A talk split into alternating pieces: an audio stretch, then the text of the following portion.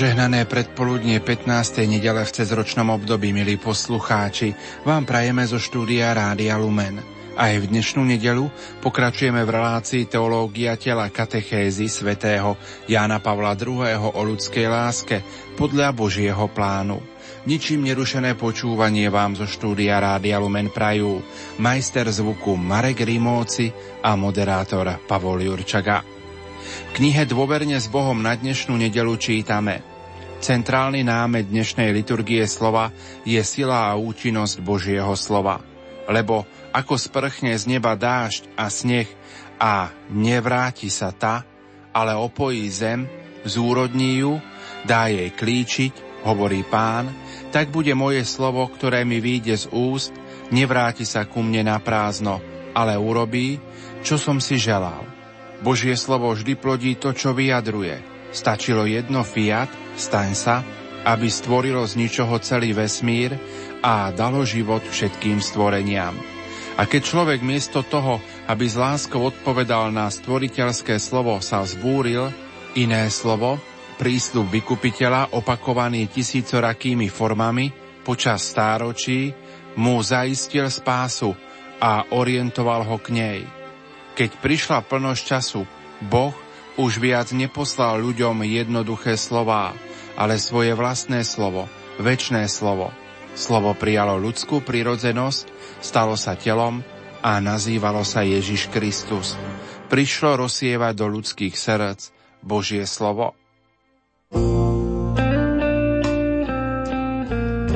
9. augusta putujeme k hrobu Božej služobnice Anky Kolesárovej do Vysokej nad Uhom. Spolu s nami pôjde aj košický arcibiskup Bernard Bober. Tento rok je 70 rokov od smrti Anky Koresárovej. Takže pozývam všetkých, ktorí budú mať nielen čas, ale predovšetkým budú chcieť podporiť túto myšlienku, budú chcieť putovať k hrobu a do rodiska Anky Koresárovej. Motom našej púte je myšlienka Svetá rodina uzdravuje naše vzťahy. Otec Pavol Hudák. Táto púť je učená pre ľudí, ktorí o tomto počuli a možno to miesto ešte nepoznajú, aby to mohli spoznať. A to sa teším na tú akciu, keď Slovensko navštíví to malé miestečko na konci sveta. Druhým cieľom našej púte bude modlitba za Ukrajinu a jej obyvateľov. Riaditeľ Rádia Lumen Juraj Spuchľák. Teraz sa môžeme zblížiť s Ukrajinou ako naše rozhlasové spoločenstvo. Nemusíme posúvať hranice na zemi, ale môžeme zbližovať ľudí. Dobrota ľudského srdca vie cestovať aj tam, kde nie je autostrát a kde nie sú letecké linky. Modlite sa za mladých našej krajiny aj vy. Milí poslucháči, v nasledujúcich minútach vám ponúkame rozhovor našej košickej kolegyne Márie Čigášovej s otcom Štefanom Novotným, rektorom kňazského seminára svätého Karola Boromejského v Košiciach. Spoločne sa rozprávali na tému Skriesenie tela ako dokonalá realizácia osoby. Prajeme vám ničím nerušené počúvanie.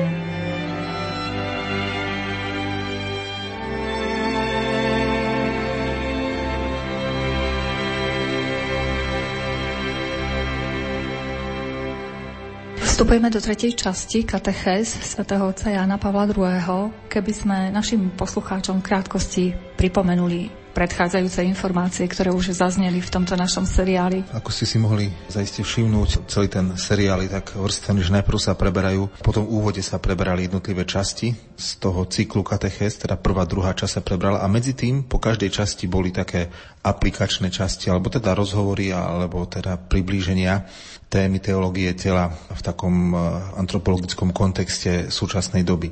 No a teraz vstupujeme do tretieho cyklu tých katechéz a je tam prítomné práve to, ten spoločný menovateľ, ktorý spája všetky tie tri časti. Prvú, druhú, streťou je Ježišové odvolávky, alebo teda, kedy sa Ježiš odvoláva na starý zákon, alebo hovorí veľmi dôležité vety, dôležité slova. V prvom prípade, v prvom cykle to je odvolanie sa na počiatok Ale na počiatku to tak nebolo teda o delení, o rozlučení muža a ženy, o rozvode. V druhom prípade je to Ježišovo odvolanie sa na ľudské srdce, obvinenie ľudského srdca a zároveň výzva pre ľudské srdce. No a teraz v tom treťom prípade katechézy sú postavené na Ježišovom odvolaní sa na vzkriesenie z mŕtvych, alebo teda presnejšie na vzkriesenie tela. A na tom potom stavia svätý otec Jan Pavel II katechézia, z nich odvodzuje ďalšie veci.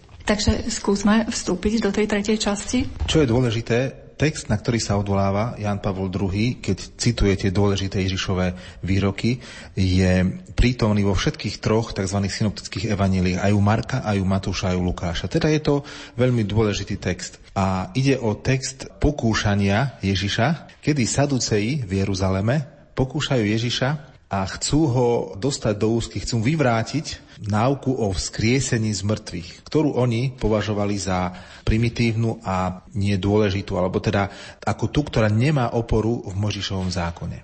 Najprv by bolo dobré, hádam pre poslucháčov, predstaviť trošku celé to pozadie toho sporu. Máme to teda prítomné v Markovom evaníliu v 12. kapitole, u Matúša to máme prítomné v 22. kapitole a u Lukáša v 20. kapitole. To si potom poslucháči môžu nájsť. Najstarší z tých zápisov je v tom najskoršie zapísanom evaníliu, teda v Markovom evaníliu. Tam to je v 12. kapitole. V tom kontexte alebo v súvislostiach, kedy Ježiš je už v Jeruzaleme, Dobre vieme, že keď čítame Markovo evanílium, že pán Ježiš, jeho verejné účinkovanie je dané do takej cesty.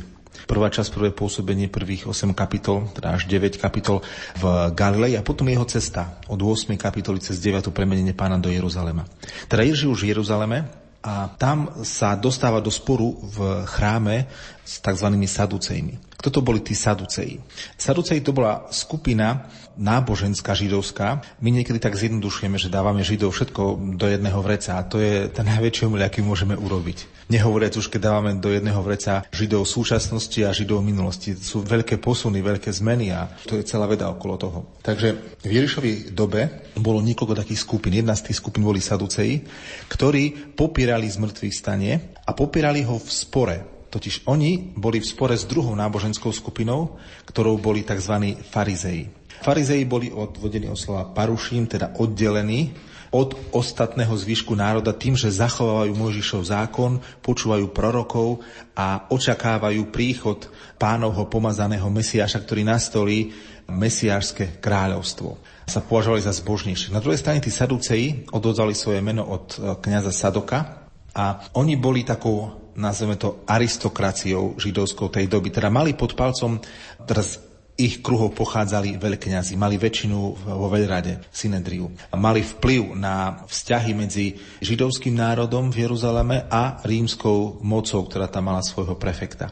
Teda boli to takí aristokrati, ktorí mali vplyv a moc. A mali sa celkom dobre, to bola taká, môžeme povedať, taká najbohatšia vrstva teda. Aj keď to ťažko tak hodnotiť, že bohatý a chudobný, ale patrili k tej bohatšej vrstve. A oni keďže v tej dobe ešte, hovoríme o prvom storočí, neexistoval zoznam kníh starého zákona. Ten zoznam, to možno neviem, či to poslucháči vedia alebo nevedia, ale kánon, ako tomu hovoríme, kánon, posvetný zoznam kníh starého zákona a nového zákona, vznikol, čo sa týka starého zákona, až na konci prvého storočia, alebo teda na prelome prvého, druhého storočia. Aj keď tie knihy už boli, ale boli ako jedny z mnohých kníh. Medzi nimi mali výraznú úlohu a miesto výsadné knihy Mojžišové, 5 knih Mojžišových, tzv. Pentateuch. Samozrejme, tie knihy boli už preložené v druhom storočí pred Kristom, v treťom do gréčtiny a tak ďalej. Ale čo je dôležité, Saduceji uznávali len tých 5 knih Mojžišových. Všetko ostatné knihy prorokov a to ostatné to nebrali. To 5 knih Mojžišových je koláč, torta a všetko to sa len ozdoby okolo toho. No a hovorí, že v knihách Mojžišových neexistuje zmienka o skriesení z mŕtvych. Nakoľko knihy Mojžišove odrážajú určitú kultúrnu úroveň, ktorá bola chápanie podsvieť, ako sme si to už hovorili sa mi že v predchádzajúcich vstupoch. A odrážali teda tú úroveň vnímania keď, doby, v ktorej tie knihy vznikali starého zákona. A keď vstúpali do toho sporu s farizejmi, ktorí očakávali vzkriesenie z mŕtvych, ono sa nespomína, skutočné vzkriesenie z mŕtvych sa nespomína ako ten výraz v knihách Mojžišových, ale čo je dôležitejšie, oni považovali interpretáciu farizejov za primitívnu. Farizeji si predstavovali, vzkriesenie z mŕtvych tak, že tí, čo sú spravodliví, budú hodní života, budú hodní hostiny v Božom kráľovstve. Máme tu takú tú otázku, pane, čo mám robiť, aby som bol hodný hostiny v Božom kráľovstve? Teda tá túžba z tej skupiny farizeov, do ktorej zaradzovali Ježiša, bola mať účasť na hostine v nebeskom kráľovstve, na mesiářskej hostine. A predstava bola taká, že tam sa rozmnoží výnimočným spôsobom aj úrodnosť zeme v Božom kráľovstve. Už keď nastúpi Mesiáš so svojím kráľovstvom, tak bude zem úrodnejšia. Ľudia budú plodnejší, budú lepší. A celý ten obraz, máme ho pekne vyjadrený, čerpali ho z prorokov, proroka Izaiáša. Lev z vôľ sa bude krmiť slamou, do skríše v recenice stiahne rukou batoja. A z toho odvodzovali vlastne taký jednoduchý, primitívny obraz života v onom svete. Tu bude uznaný za hodného života v onom svete. Čiže to bol spor, pozadie toho sporu, do ktorého Ježiš vstupuje, pretože ho považujú za jedného z farizejov. Prečo ho považuje za jedného z farizejov? Pretože ho považovali, ako čítame v evaneliách, za jedného z prorokov. Za koho ma pokladajú ľudia? Za Jana Krstiteľa, Eliáša, alebo Jeremiáša, alebo jedného z veľkých prorokov. A to bolo úplne mimo zorného úhlu záujmu, teda mimo záujmu Saducejov. Oni len pekných Mojžišových. Teda tu troška chápeme ten spor, ktorý bol medzi nimi a teda považovali za jedného a veľmi šikovného farizeja, ktorý získal si ľudí, ktorý bol potenciálny mesiáš, ktorý by nastolil teda to mesiášske kráľovstvo. A tak ho v Jeruzaleme, v chráme, kde tie rôzne diskusie prebiehali, lebo nemyslíme chrám ako kostol, ale chrám ako chrámové nádvorie. Tých stĺp poradiach Šalamúnovom a v kráľovskom, tam toto my si to vieme predstaviť, tak chceli ho zhodiť Ježiša v očiach poslucháčov a ukázať mu, že si málo vzdelaný alebo že málo poznáš. Toto na to je pozadie, aby sme porozumeli tomuto textu, teda či už u Marka, Lukáša alebo u Matúša. Hovoríme o texte, keby sme ho trošku viac priblížili našim poslucháčom, aby mali takú plastickejšiu predstavu. Tak ja by som si to dovolil prečítať z Markovho Evanielia z 12. kapitoly. Tu prišli k nemu saduceji, ktorí tvrdia, že nie z mŕtvych stane a pýtali sa ho. Učiteľ, Možiš nám napísal, že ak niekomu zomrie brat a zanechá manželku bez detí, brat si má vziať jeho manželku a splodiť svojmu bratovi potomka. Bolo sedem bratov. Prvý sa oženil, ale umrel a nezanechal potomka. Vzal si ju druhý, ale aj on zomrel a nezanechal potomka. Takisto i tretí. Ani jeden zo siedmých nezanechal potomka. Napokon po všetkých zomrela aj žena. Ktorému z nich bude manželkou pri skriesení, keď stanú z mŕtvych? Veď ju mali siedmi za ženu. Ježiš im povedal, Mýlite sa, lebo nepoznáte písmo ani Božiu moc. Keď stanú z mŕtvych, už sa ani neženia, ani sa nevydávajú, ale sú ako anieli v nebi. A pokiaľ ide o skriesenie mŕtvych, či ste nečítali v Mojžišovej knihe v stati o kríku, ako Boh povedal, ja som Boh Abraháma, Boh Izáka a Boh Jakuba. A Boh nie je Bohom mŕtvych, ale živých. Veľmi sa mýlite. Toto sú slova Markovho Evanília, Ježišové slova. A opäť tam nachádzame tú črtu, že Ježiš narába s Mojžišovým zákonom. Ako v tom prvom cykle kateches, kde ho chceli dostať, to boli zase farizej, čo ho chceli dostať, že či môže muž prepustiť manželku z akékoľvek príčiny, a tam argumentoval Deuteronomium, on tam hodil argument z Genesis a ich teda odpísal a odpalkoval. Ale tu nám máme saducejov, ktorí hovoria a odvolali sa tiež na nejaký predpis z Mojžišovho zákona. Na aký? Mojžiš nám napísal, že ak niekomu zomrie brat a nechá manželku bez detí, brat si má vziať jeho manželku a splodiť svojmu bratovi potomka. To bol tzv. levirátny zákon. Máme o tom zmienky v knihe Deuteronomium 25. kapitole. No a podľa tohto zákona, čo sa malo chrániť? Malo sa chrániť, brat mal splodiť potomka svojmu bratovi, aby nevymizlo meno z Izraela, aby bolo zachované, aby boli rody Izraela zachované. Ináč to je veľká téma rodokmene v Izraeli, v starom zákone teda vo vyvolenom Božom ľude. To aj dodnes je to téma, ktorá rezonuje v rodokmeňoch súčasných Židov. Takže podľa tohto zákona, ktorý oni teraz citujú, Saduceji, chcú Ježišovi ukázať, že Mojžišov zákon nepripúšťa vzkriesenie z mŕtvych. Pretože ak môže mať muž ženu, nemôže mať jedna žena viacero mužov, tak pri skriesení z mŕtvych vaša predstava, teda farizejov, za ktorých pokladali Ježiša, by bola úplne, úplne proti logike, pretože by jedna žena komu by patrila? Keď budú skresení smrtých naraz v jednom čase, no komu by patrila? Môže patriť iba jednému mužovi. Nemôže patriť viacerým mužom. Tu troška treba vidieť tú, to kultúrne pozadie, podľa ktorého žena bola teda, že ste už o tom rozprávali, žena bola vlastníctvo muža. Aj pri tej debate o rozluke, o rozvode, tam išlo o to, že či môže muž stratiť tie vlastnícke práva na ženu, zrušiť tie vlastnícke práva na ženu z akékoľvek príčiny. Čiže to sú také tie kultúrne pozadie. Ale keď si tie kultúrne pozadie odmyslíme, alebo tu nejde o tú kultúru, čo je za tým, patriarchálnu, ale vidíme tu na práve ten kazuistický, alebo teda ten spor, ako aplikovať Mojžišov zákon tak, aby sme z neho jasne vedeli, čo máme robiť a čo je správne a čo nesprávne. Podľa ich vysvetlenia a aplikácie toho Možišovho zákona, Deuteronomium 25, je učenie o skresenie z mŕtvych nesprávne, pretože manželstvo v ňom nemôže fungovať. A prečo by existovalo, keď tam nemôže? Proste život človeka je odtiaľ potiaľ. A tu na tejto zemi budeš požehnaný a tu na tejto zemi budeš prekliatý. Keď sa máš dobre, keď sa ti darí, si požehnaný, si svetý, si zbožný. Keď sa ti nedarí, si hriešný, rob pokánie. Vidno to pekne v otázke, ktorú práve máme tu v Janovom v 9. kapitole, sa pýtajú, že kto zhrešil, on či jeho rodičia. Niekto musel zhrešiť, lebo, lebo ten človek trpí, je slepý od narodenia. Kristus toho pekne vyvracia tým, že na ich argumentáciu, tzv. ad absurdum, že až do absurdity vyargumentovali im, e, teda mu, ten Morišov zákon im hovorí, mýlite sa, úplne ste vedľa, ste mimo, dva dôvody. Majú zlú metodiku a majú zlý obsah. Zlá metodika je v tom, nepoznáte písmo, nepoznáte písmo. A zlý obsah je, a nepoznáte Božiu moc. Ježiš tu používa písmo ako nástroj, ako metódu, ako spôsob, ako prísť do kontaktu s Božou mocou. A oni tým, že to písmo nezobrali ako nástroj na kontakt s Božou mocou, ale ako, mohol by som povedať, ako zákonník, ako e, jeden zo zákonov, alebo teda ako zákonodárstvo a aplikovali čisto právnický spôsob, doslovný spôsob. Čo je tu napísané a jak to aplikovať? Čo je tu napísané? Im ušiel duch Mojžišovho zákona. A preto si prispôsobili ten zákon na svoje potreby. Preto v podstate urobili z neho trhací kalendár z Mojžišovho zákona, keď to môžem tak zjednodušene povedať. To tak máte, keď máte v hudbe.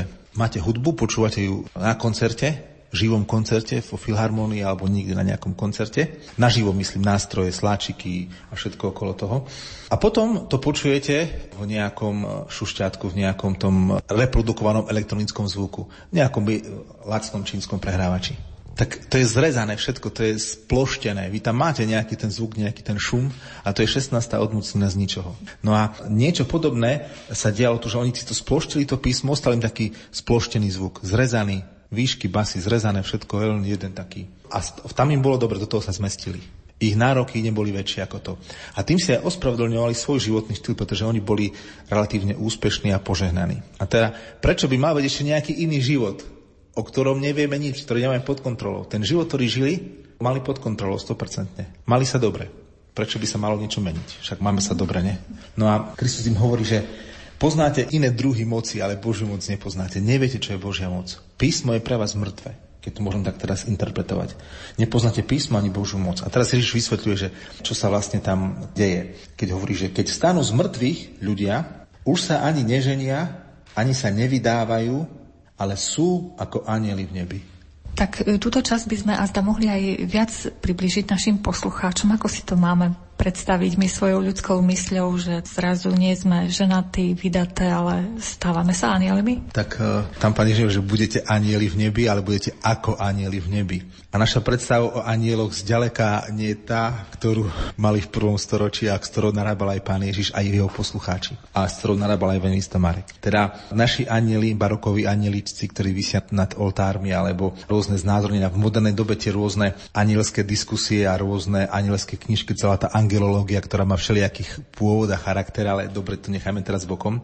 To zďaleka nie je to, čo mal Ježiš na mysli ako prirovnanie. On to použil ako prirovnanie. Ako anieli v nebi. Podstatou toho prirovnania, alebo tým, čo Ježiš prirovnával, bolo to, že anieli majú účasť na Božom živote. Alebo teda sú súčasťou tzv. nazvime to tak, nebeského dvora. Sú Boží dvorania. Žijú na Božom dvore. Teda majú, ako voľa, kedy bol taký obraz kráľa a jeho dvora ten dvor žil z moci a bohatstva toho kráľa. Teda niečo v tom zmysle. No a skôr zaujímavejšie je toto, že to anieli v nebi neznamená, že anieli však oni sa neženia nevydávajú, tak nevieme o tom, kto vie, že sa niečo dozvieme. Ale to, to berte ako vtip. Teraz vážne. Ježišovo slovo, keď stanú z mŕtvych, už sa ani neženia, ani sa nevydávajú, je vyjadrené čo?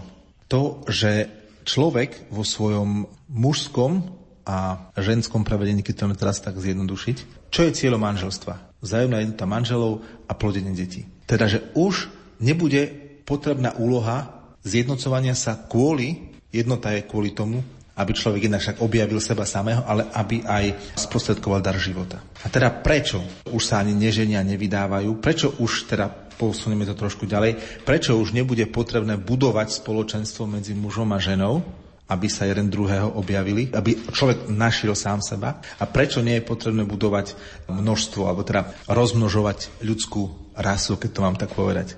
Prečo nemá, už nebude potrebné dávať ďalej život. Pretože bude plnosť života a plnosť spoločenstva. Človek tú túžbu po spoločenstve realizuje v plnosti. Aby som teraz troška vysvetlil, ako človek realizuje tú túžbu po spoločenstve, povedzme to po láske v plnosti. Keď to niekedy vysvetľujem študentom alebo komukoľvek, tak pri stole, tak eh, keď mám pred sebou manželov, tak, alebo kohokoľvek, si predstavte tú najkrajšiu chvíľku vášho manželstva si odmyslíte všetky zlé veci, všetky zranenia, všetko to si, keď sa to dá, odmyslíte si to troška fantázie, nezaškodí. A si predstavte tú najkrajšiu chvíľku vášho manželstva, kedy ste jednoducho jeden druhého mali radi bez toho, že by to chcelo nejaké slova, že by to chcelo nejaké skutky, že by to chcelo, že by to chcelo nejaké dôkazy. Jednoducho mali ste sa radi. A v danej chvíli, v danom momente ste si rozumeli. Ste prežívali niečo, čo neviete vyjadriť a čo vlastne z čoho čerpa naše umenie, pretože sa snaží to pomenovať a opísať, nakresliť, zahrať a tak ďalej, ale nedokáže to presne a preto je stále umenie kreatívne a preto znova sa snaží dosiahnuť tú hodnotu a to je to, tá božskosť v umení. No a si predstavte tú najkrajšiu chvíľku, ja neviem, ste na lavičke v parku alebo ja neviem, čokoľvek, no a skúste to nejak pomenovať nejakou na stupnici, na škále, ja neviem, dajte tomu desiatku. To je najväčšia škála, to je desiatka, to je desiatka nášho manželstva. A teraz si to umocnite na nekonečno. V danej chvíli, keď ste sa mali radiť tou vašou desiatkou, tak vo vašej láske bolo zahrnuté všetko. Svet, ktorý pre vás existoval, sa končil tam. Všetko, čo ste dovtedy zažili, aj čo ste si vedeli predstaviť, sa končilo v tej chvíli. A keď si to umocníte na desiatu, to je tá skúsenosť spoločenstva tých, ktorí budú, ako Ježiš hovorí, hodní, uznaní za hodných onoho života. Teda Ježiš tu hovorí o onom živote ako o naplnení.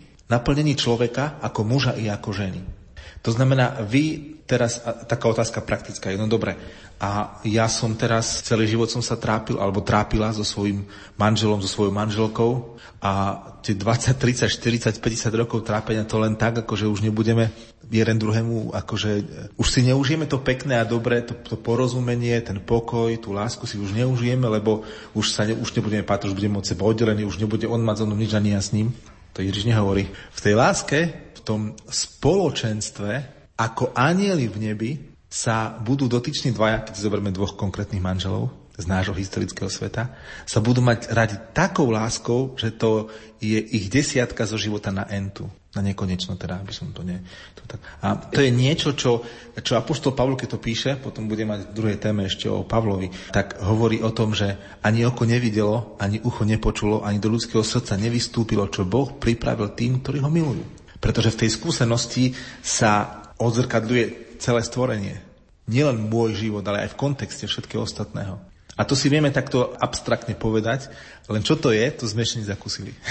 ja tu na okolo toho básnim, ale som to nezažil. Len hovorím to, čo je tu v písme.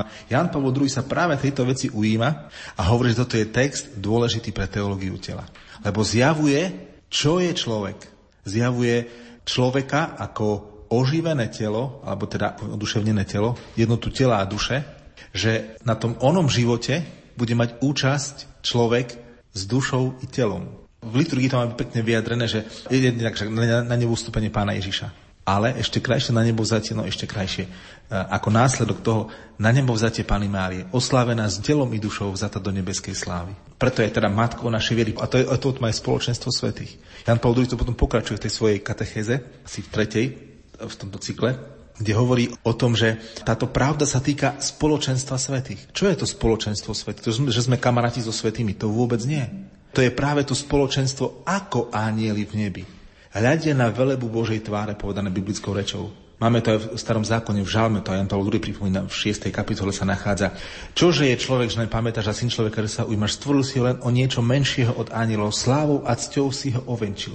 Takže máme tu tamto prítomné to porovnanie v starom zákone, na ktoré Ježiš teda naráža. A toto sú veci, ktoré Jan Pavel II vyzdvihuje medzi tri najdôležitejšie výroky Ježišove o človekovi, o, o ľudskom tele. Je to, že na počiatku je stvorený, to je to, tá predhistorická, alebo teda tá bytostná, tá základná skúsenosť človeka čo sme si o tom hovorili v tej prvom cykle. Potom tá historická skúsenosť, že jeho srdce je obvinené. Je stvorený na Boží obraz k spoločenstvu, s Bohom, spoločenstvu tá prvotná skúsenosť, e, prvotná samota, jednota, nahota, to všetko vyjadruje tú skúsenosť ktorú človek kde si v sebe, no, sebe nosí. To je poškodené hriechom. Je naboraná, naboraná jednota s Bohom, jednota s človekom, jednota so svetom. Teraz prichádza vykúpenie a tým je vyzvané ľudské srdce, ktoré túži po tomto. Na jednej strane sa túži po, po pravde, spravodlivosti, na druhej strane z ľudského srdca vychádzajú všetky zlé veci. Teda aj obvinenie srdca, aj výzva srdca. A teraz Jan II zvýrazňuje práve tento text z toto Ježišové slovo a hovorí, že v Kristovi máme práve toto vykúpenie, máme otvorenie z mŕtvych stane. Čo je zaujímavé, Jan Paul II poukazuje na to, že Pán Ježiš v tej svojej argumentácii so sadúcejmi nehovorí o svojom zmrtvých staní. Lebo Kristovo zmrtvých stane vlastne završilo toto. On nám ukázal, zjavil sa v oslavenom tele. Zjavil sa v tele, ktoré, keď ho videli, tak uh, boli z toho pav, povedané tak ľudovo, nespisovne. Máme Tomáša. Predtým hovorí, keď sa nedotknem a nevložím, neuverím. A potom, čo ho vidí a dotkne sa, Evangelium už sa dotkol. Videl Ježiša a bol, a bol vedľa a vyznáva Pán môj a Boh môj. Teda vidíme tu na, že to je to veľmi dôležitý text a Jan Paul II z toho odvodzuje to, že zaradzuje ho tzv. triptychu, triptychu troch dôležitých výrokov Ježišových.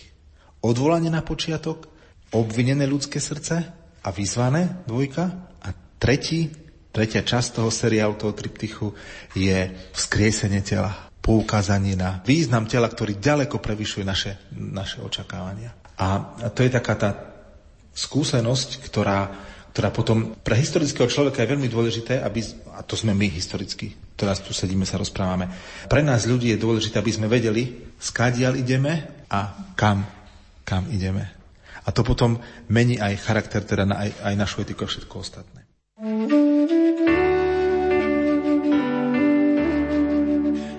V rámci duchovnej prípravy na našu púť hrobu Anky Kolesárovej do Vysokej nad Uhom modlíme sa trikrát zdravá z Mária. Prvý zdravás za múdrosť, aby sme vedeli rozlišovať dobro od zla. Zdrava z Mária, milosti plná, Pán s Tebou, požehnaná si medzi ženami a požehnaný je plod života Tvojho Ježiš. Svetá Mária, Matka Božia, pros za nás hriešných, teraz i v hodinu smrti našej. Amen. Druhý zdravás za čistotu slov, myšlienok a skutkov, aby sme boli slobodní v láske. Zdrava z Mária, milosti plná, Pán s Tebou, požehnaná si medzi ženami a požehnaný je plod života Tvojho Ježiš. Svetá Mária, Matka Božia, pros nás hriešných, teraz i v hodinu smrti našej. Amen.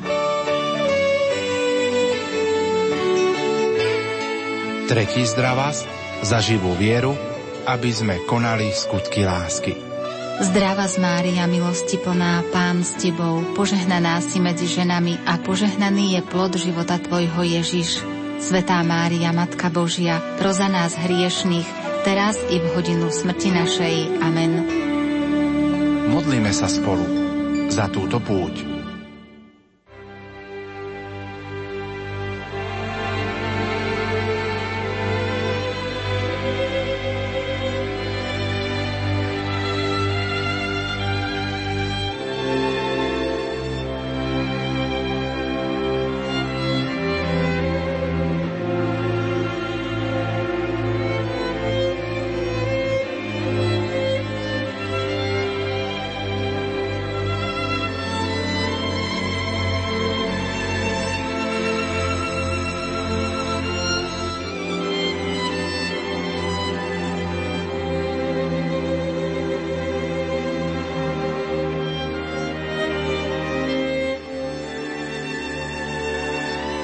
Milí poslucháči, v uplynulých minútach ste počúvali rozhovor našej košickej redaktorky Márie Čigášovej s otcom Štefanom Novotným, rektorom kňazského seminára svätého Karola Boromejského v Košiciach. Spoločne sa rozprávali na tému Skriesenie tela ako dokonalá realizácia osoby.